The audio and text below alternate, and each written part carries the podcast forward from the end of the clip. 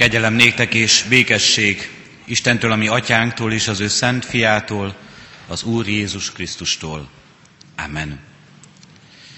Isten tiszteletünk kezdetén testvéreim a 60. Zsoltárunk első versét énekeljük fennállva. A 60. Zsoltárunk gyülekezetünkben a hónap éneke, az első verset énekeljük, mert így kezdődik, minket Úristen elhagyál, és ránk megharagudtál.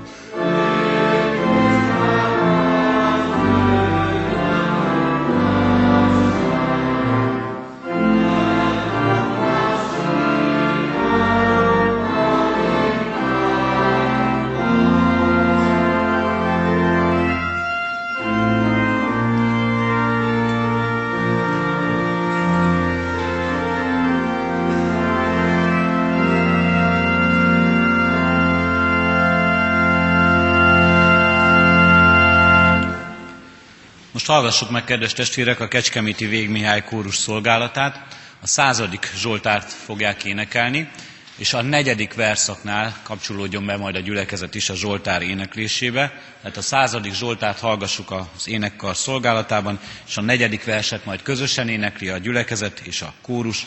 A negyedik vers így kezdődik, mert nagy az ő kegyessége, és megmarad mind örökre.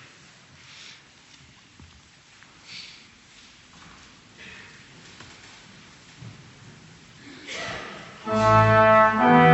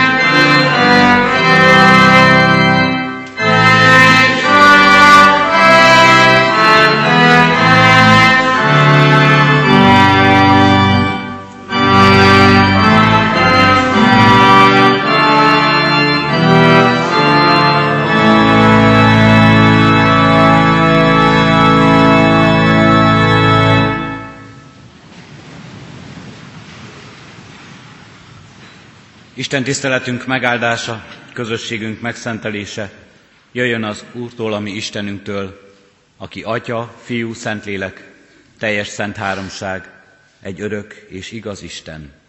Amen. Hallgassa meg a gyülekezet Isten ígéjét, amint szól hozzánk János evangélium a 14. részéből, a 45-től az 53. terjedő verséig. Ekkor sokan hittek benne azok közül a zsidók közül, akik elmentek Máriához és látták, amit Jézus tett. Némelyik pedig közülük elmentek a farizeusokhoz, és elmondták nekik, miket tett Jézus. Összehívták tehát a főpapok és farizeusokon a tanácsot, és így szóltak. Mit tegyünk? Ez az ember ugyanis sok jelt tesz. Ha egyszerűen csak hagyjuk őt, mindenki hisz majd benne, aztán jönnek a rómaiak, és elveszik tőlünk a helyet is, a népet is. Egyikük pedig, Kajafás, aki főpap volt abban az esztendőben, ezt mondta nekik. Ti nem értetek semmit. Azt sem veszitek fontolóra, jobb nektek, hogy egyetlen ember halljon meg a népért, sem hogy az egész nép elvessze. Mindezt pedig nem magától mondta, hanem mivel főpap volt abban az esztendőben, megjövendölte, hogy Jézus meg fog halni a népért. És nem is csak a népért, hanem azért is, hogy Isten szóródott gyermekeit egybegyűjtse. Attól a naptól fogva egyetértettek abban, hogy megölik őt. Isten szent lelket egy áldott el szívünkben az igét. Hajtsuk meg most fejünket testvérek, és válaszoljunk az ige megszólítására imádságunkban.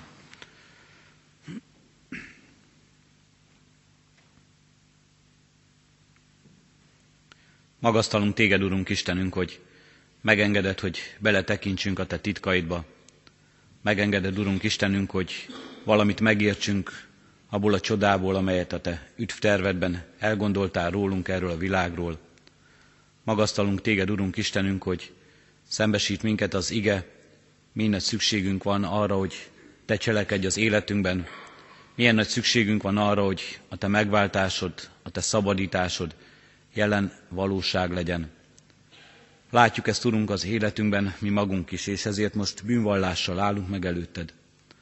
Megvalljuk, hogy valóban oly sok minden van, ami terheli az életünket, ha beletekintünk a Te szentségedbe és igazságodba, oly sok minden van az életünkben, ami miatt méltók vagyunk arra, hogy elfordíts rólunk a Te tekintetedet, hogy hátat fordíts nekünk, hogy ítéletedben részesíts minket. Döbbenetes számunkra, Úrunk Istenünk, hogy Te mindezek ellenére is, mégis, ma is kitartasz mellettünk, hogy tart a ma, hogy tart a kegyelem ideje. Kedves számunkra, Úrunk Istenünk, az az idő, amelyet veled töltetünk, mert érezzük a Te szeretetedet, érezzük a Te támogatásodat, érezzük a Te megújító kegyelmedet. Érezzük és eltöltekezik a szívünk azzal a reménységgel, amelyet csak Te adhatsz nekünk, hogy mégsem és annak ellenére sem, akik vagyunk, vetsz el minket magadtól, hanem meg akarod újítani az életünket, hanem meg akarsz váltani minket, gyermekeiddé fogadni, megigazítani és megszentelni, hogy felismerjük akaratodat, hogy megértsük akaratodat, és kövessük azt. Bocsáss meg nekünk, Urunk Istenünk, ha mindezek ellenére, és mindazok ellenére, hogy oly sokszor hallgattuk már az igét, hogy oly sokszor járultunk már eléd bűnbánattal, hogy oly sokszor köteleztük már el magunkat a szent és igaz életre. Mégis azt látjuk az életünkben, hogy újra és újra elbukunk, elesünk. Sokszor újra és újra ugyanazokat a bűnöket követjük el életünkben. Köszönjük, Urunk Istenünk, hogy mindezek ellenére is most is itt állhatunk. Köszönjük, hogy szól az igéd, köszönjük, hogy itt van előttünk a megterített asztal, s vársz a kegyelem asztalához minket, és meg akarsz szabadítani, és meg akarsz újítani ebben. Köszönjük, Urunk Istenünk, hogy mindezt kérhetjük nem csak önmagunkra, de kérhetjük ezt a kegyelmet szeretteinkre, kérhetjük közösségeinkre, erre a gyülekezetre, a Te egyházadra, a neked szolgáló világra, és arra a világra is, amely ma még távol van tőled. Kérjük is, Urunk Istenünk, ismertesd meg magad velük is, adurunk, hogy ebben mi is eszközeid lehessünk.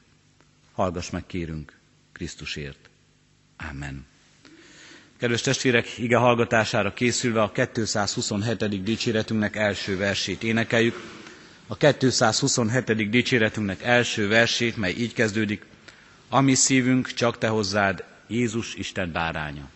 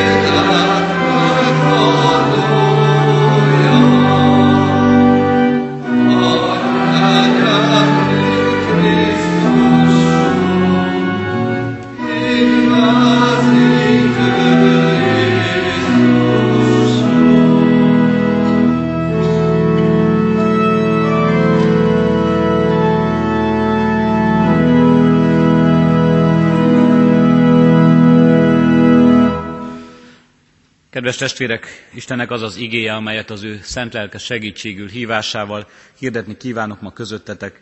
Írva található a már felolvasott igerészben, János evangéliumának 11. részében, az 50. versben, eképpen. Jobb nektek, hogy egyetlen ember halljon meg a népért, sem hogy az egész nép elvesszen.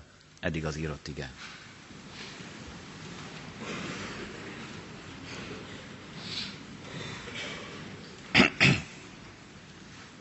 Kedves testvérek, döbbenetes az a jelenet, amely a nagy tanácsban lezajlik Jézus csoda tette Lázár feltámasztása után. Tárgyalnak és ítéletet mondanak a nagy tanács tagjai. Voltak éppen az igazság az, ha mi már az egész evangélium összefüggésében szemléljük ezt a történetet, hogy az ember ítéletet mond az Isten felett, halálos ítéletet mond az Isten felett. De hát mit tett, mi a bűne az Isten fiának, Jézus Krisztusnak? Az Isten az ő szent fiában emberré lett. Az ember után jött a saját teremtett világába, hogy megszabadítsa az embert a nyomorúságaiból, megmentse a bűn átkától, a haláltól, megmentse az embert az árvaságától, és újra az atyához vezesse, újra közösségben élhessen vele. Emberré lett olyannyira, hogy teljességgel magára vette a mi kiszolgáltatottságainkat. Teljességgel magára vette a mi gyengességeinket. Emberré lett annyira, hogy teljesen együtt érez, együtt él az emberrel. Ahogyan ennek a történetnek az előzményében látjuk és olvassuk, ott van Jézus Krisztus, és megy, és együtt érez, együtt sír a gyászolókkal, látja a szívük fájdalmát, együtt érez, együtt szenved a gyászolókkal, látja az ember kiszolgáltatottságát, látja az emberi életben a halál erejét, a múlandóságnak gyötrelmét. Együtt érez, de nem csak együtt érez, hanem ez a történet Lázár feltámasztása arról is tanít minket, hogy a megoldást is hozza, a kimenekedést is hozza magával. Én vagyok a feltámadás és az élet, mondja Jézus Krisztus. És nem csak mondja, hanem bizonyságát adja, mert cselekszik, mert szól a sírban fekvő Lázárnak, Lázár, jöjj ki, és Lázár feltámasztásában megmutatja hatalmát, megmutatja az Isten szeretetét, és megmutatja az Isten dicsőségét. Ez a történetünk előzménye, és erre az egyik emberi válasz a halálos ítélet. Meg kell halnia Jézusnak. Milyen borzasztó és milyen groteszk és milyen döbbenetes ennek az ítéletnek a kimondása. Döbbenetes, hogy Jézus csoda jelére valahogy mindenki reagál. Voltak, akik láttak és hittek benne, de voltak olyanok is, akik elmentek és beszámoltak erről a csodáról a farizeusoknak és a főpapoknak, és döbbenetes, hogy ők, akik igazából érthetnék, hogy mi történik itt, hiszen ismerik a messiási proféciákat. Ők, akikhez igazán közel állhatna, hogy az ige az életükben nem csak beszéd, hanem valóság is. Ők azok, akik leginkább és a legmarkánsabban nemet mondanak, és utasítják el Jézust. Ők a nép vezetői, akik pánikszerűen összehívják a nagy tanácsot, és végül egyetértenek abban, hogy megölik őt. Mi mozgatja ezeket az embereket? Hatalomféltésről van itt szó. A mások felett, a nép felett, az önmaguk felett való hatalom féltéséről. Ezek a farizeusok a nép szellemi vezetői voltak. A törvény és az isteni ige ismerői, és talán ezt a jogot vindikálták maguknak, őrzői is, kijelentői a sokszor tudatlan emberek előtt. Ők magyarázhatják, ők a közvetítői Isten akaratának az egyszerű emberek felé. És most íme itt van valaki, aki bölcsességgel és hatalommal szól Istenről, és nem csak hatalommal szól, de jeleket is tesz, és ezek az emberek megrémülnek, mi lesz, ha ezentúl majd nem ránk hallgatnak? Mi lesz, ha ezentúl majd nem a mi szavunknak hisznek? Mi lesz, ha ezentúl benne hisznek és őt követik, ha ráhallgatnak? Mi lesz akkor velünk? Mi lesz a mi hatalmunkkal? kérdik az írástudók. A főpapok nem csak az írásokra tanították és az írás tudói voltak, de akkor ott valamilyen szinten a politikai hatalom egy része is az ő kezükben volt, politikai vezetői is voltak a közösségnek. Egy nagyon fárasztó hinta politikát kellett folytatniuk, amennyire lehetett alkalmazkodniuk kellett a római birodalomhoz, hiszen ők legalizálták a hatalmukat, de amennyire lehetett ellen is kellett állniuk ennek a birodalomnak, mert mégiscsak ki kellett fejezniük az, az önazonosságukat. Mi lesz, gondolják ők, ha ennek az egyre népszerűbb vándor tanítónak, Jézusnak a követői elindítanak valamilyen új messiási mozgalmat, és ha megmozdulások lesznek, mi lesz, ha lázadások lesznek, jön a birodalom, jönnek a római légionáriusok, jön a megtorlás, és még ez a kis önállóság és ez a kis hatalom is, amely a kezükben van, elvész. Ez mozgatja ezeket az embereket, erről szól az ő hatalom féltésük. És észre sem veszik, nem is foglalkoznak azzal, hogy valójában Isten fiára mondanak nemet, sőt, halált. Nem látták, nem tudták, vakok voltak ezek az emberek. Igaz, hogy voltak Jézus korában más vándor tanítók és más gyógyítók is, Igaz, hogy voltak abban a korban önjelölt messiások, akiket, akik sokszor megtévesztették a népet, de ezek az emberek nem csak ezek e közé sorolják Jézust, valójában nem is foglalkoznak ezekkel a tanításokkal, csak önmagukkal foglalkoznak.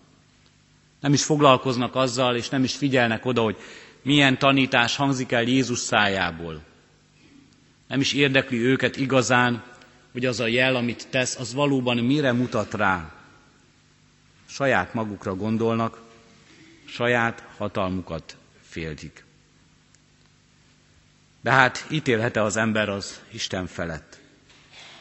Mondhat-e a teremtmény nemet a teremtőre? Ez a történet is azt adja elénk, hogy igen, mondhat. Mi emberek Istentől megkaptuk az ő ellene mondás és döntés lehetőségét és képességét.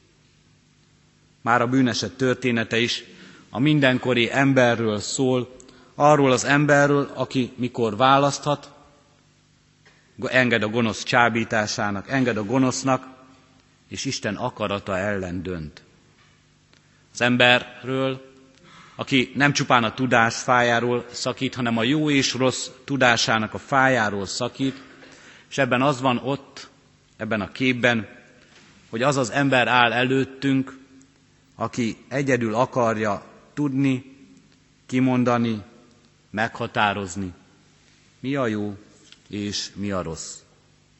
Az Isten nélkül való döntés fájáról szakít itt az ember. Az önmaga feletti uralom fájáról szakít az ember, és ebben ott van minden ember hatalom féltése. Mi lesz, ha ez az Isten átveszi a hatalmat az életemen? Mi lesz, ha ez az Isten, az Isten fia jogot kér az életem fölött? Azt akarja, hogy a jó és rossz, az ő jó és rossz értéke szerint legyen meghatározva az életemben. Az ember megrémül, és félti a hatalmát. Félti a hatalmát, amely valójában sohasem volt az övé. Félti azt a hatalmát, amelyet csak ő gondol magának.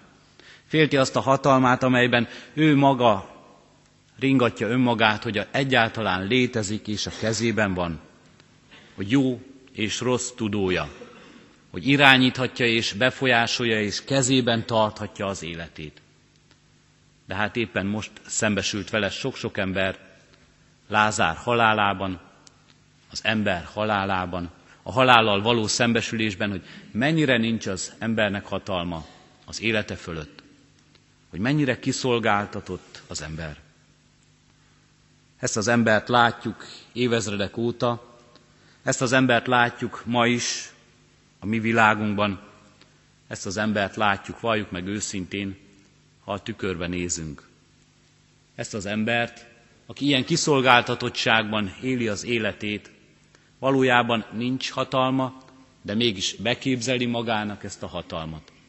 Ezt az embert látjuk, aki ennyire kiszolgáltatott, és rászorulna az Isten kegyelmére, de ő mégis inkább elutasítja, ellöki magától ezt a kegyelmet, halált mond, halára ítéli az Istent ma is, mert úgy gondolja, elveszít valamit, ami az övé. Elveszíti a hatalmát. Ezt az embert látjuk a tükörben, ennek az embernek a világát látjuk magunk körül. Sokszor nem tetszik nekünk ez a világ, de mégis úgy gondoljuk, hogy a miénk, de mégis úgy gondoljuk, hogy még ha mi tettük is ilyenné, mi irányítjuk, és ezért nem kérünk az Isteniből. Elutasíthatja-e az Isten, az Istent az embert? Halára ítélheti-e az Istent az ember? Mondhat-e nemet a teremtmény az ő teremtőjére? Még sincs pontosan igaza annak a vélet, még sincs pontosan igazunk, amikor azt mondjuk, hogy igen. Mert az ember valójában nem ítélheti el a mindenhatót. Valójában az ember nem ölheti meg az Istent. Jézus Krisztus halála nem Isten alulmaradása az emberrel szemben. Jézus Krisztus később bekövetkezett keresztre feszítése nem azt jelenti, amit itt Kajafás gondol ebben a történetben, hogy majd ők halára ítélik, elfogják, keresztre feszítik és megölik ezt az embert, vagy az Isten fiát. Kajafás az ő maga tudatlanságával, az ő maga emberi akaratával és emberi szándékával valójában proféciát mond, proféciát, de nem az emberi akarat beteljesüléséről szól, hanem az isteni akarat beteljesüléséről. Arról szól, hogy még egy sötét és vak emberi szíven és szájon keresztül is, amilyen kajafásé volt, megszólalhat az az igazság, hogy egyetlen ember hal meg, hogy mind, aki hisz ő benne, el ne vesszen, hanem örök élete legyen. hogy az Isten ügyszerző terve végbe megy, és megtörténik, és ebben fölhasználja még az emberi gyűlöletet, fölhasználja ebben az Isten még azt is, hogy az ember halára ítéli őt. Ti gonoszt gondoltatok ellenem, de az Úristen jóra gondolta azt fordítani. Mondja József, amikor azzal szembesülnek az ő testvérei, hogy hogyan is szabadította meg Isten őt, és tette nagyjá és dicsőjévé. Mi ezt látjuk, sokszorozva, hatványozódva Krisztus halálában.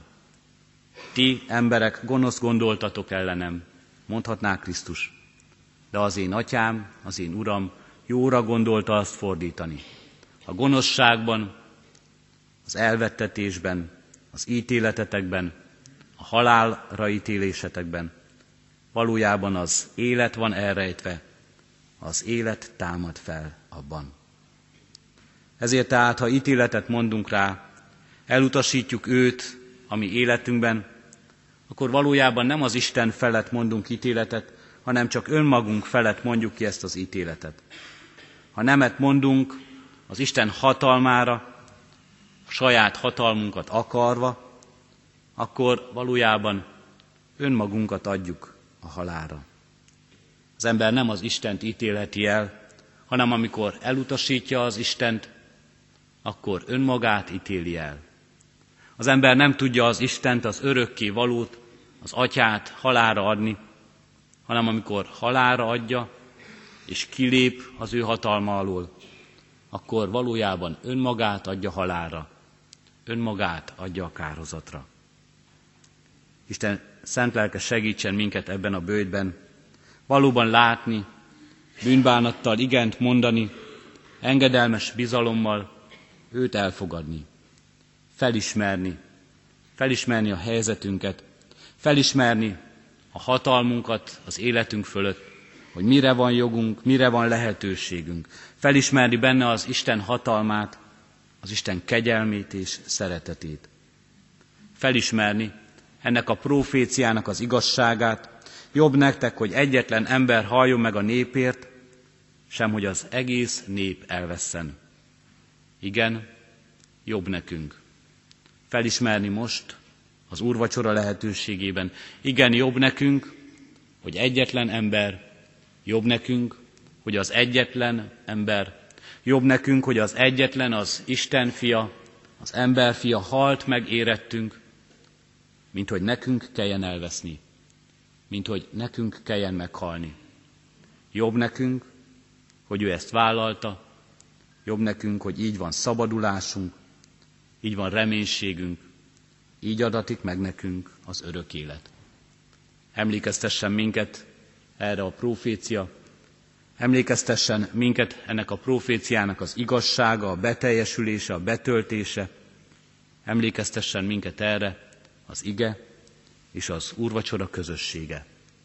Készüljünk erre az Isten lelkétől áldott emberekként. Amen.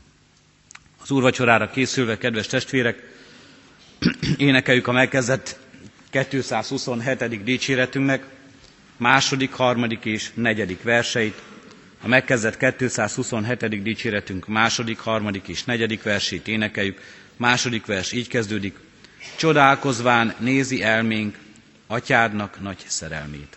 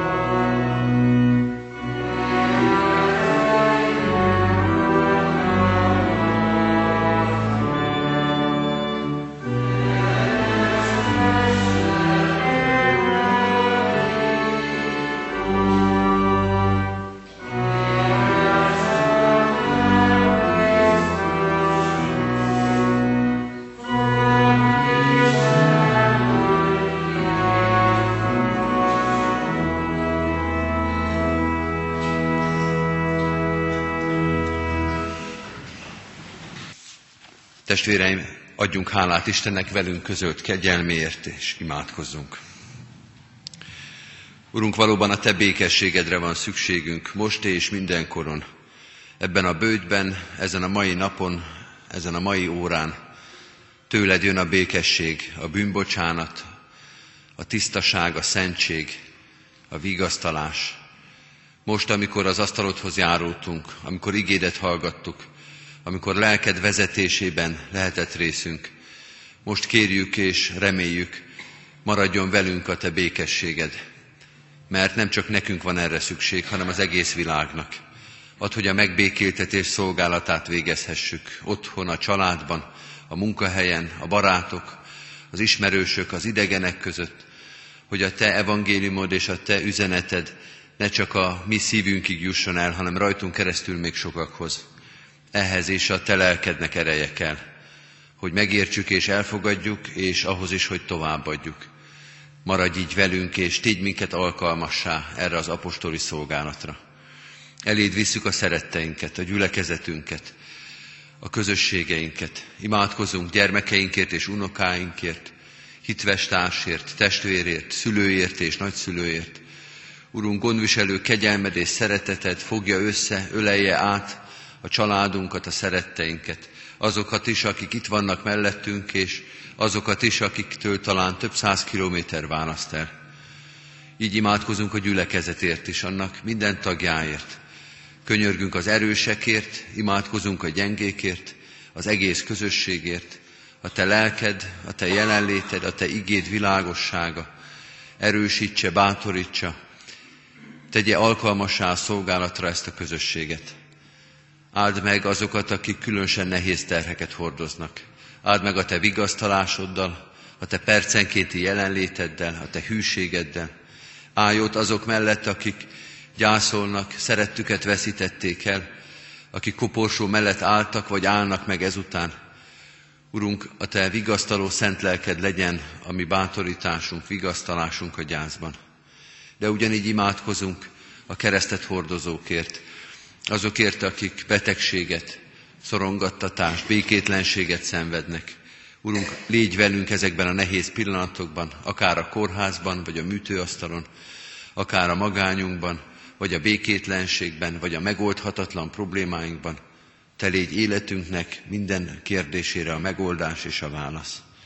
Eléd visszük a bővölködőket, az erőseket, a szolgálatot vállalókat. Urunk, tőled kérünk minden erőhöz, minden lehetőséghez, minden szolgálatra való elhíváshoz alkalmasságot és engedelmes szívet. Áld meg a gyülekezetünket, áld meg ezt a várost, amelyben élünk, a társadalmat, melynek részei vagyunk.